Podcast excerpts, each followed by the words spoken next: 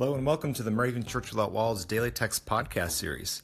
Today's guest reader is Mike Riess, Executive Director of the Interprovincial Board of Communication and publisher of the North American versions of the Moravian Daily Text.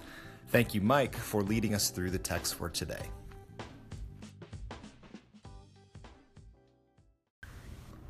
Greetings. Today is Wednesday, June 20th, and here's today's daily texts.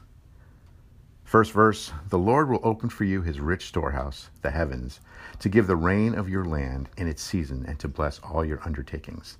And that's from Deuteronomy 28 12.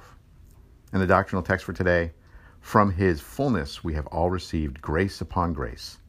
John 1 16.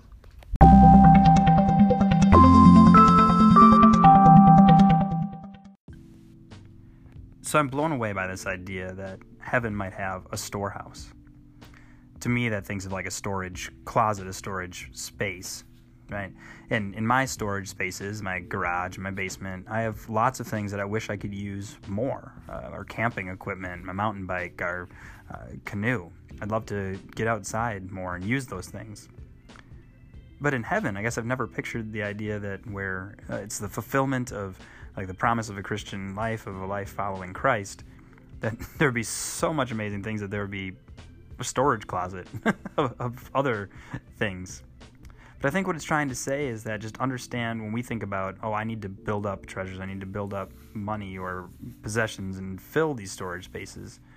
That God's saying, well, I'm not keeping it away. I'm going to open my rich storehouse in heaven and, and let it give to all of you. And then in our New Testament verse, from the fullness that we have received grace upon grace, and saying that the storage isn't to keep it away or keep it safe or guarded from anyone, but opening it up and it's meant to be used and it's going to be poured out for all of us.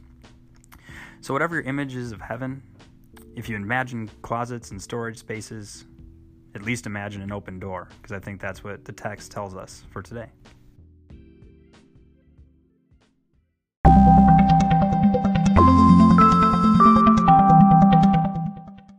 And let us pray.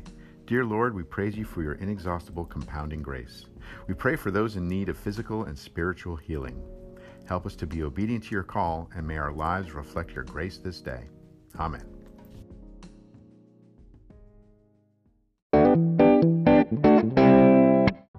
Thanks for listening. The 2018 Moravian Daily Texts that you heard here are copyright 2017 by the IBOC Moravian Church in America, used with permission. You are listening to MC 1457, The Lamb.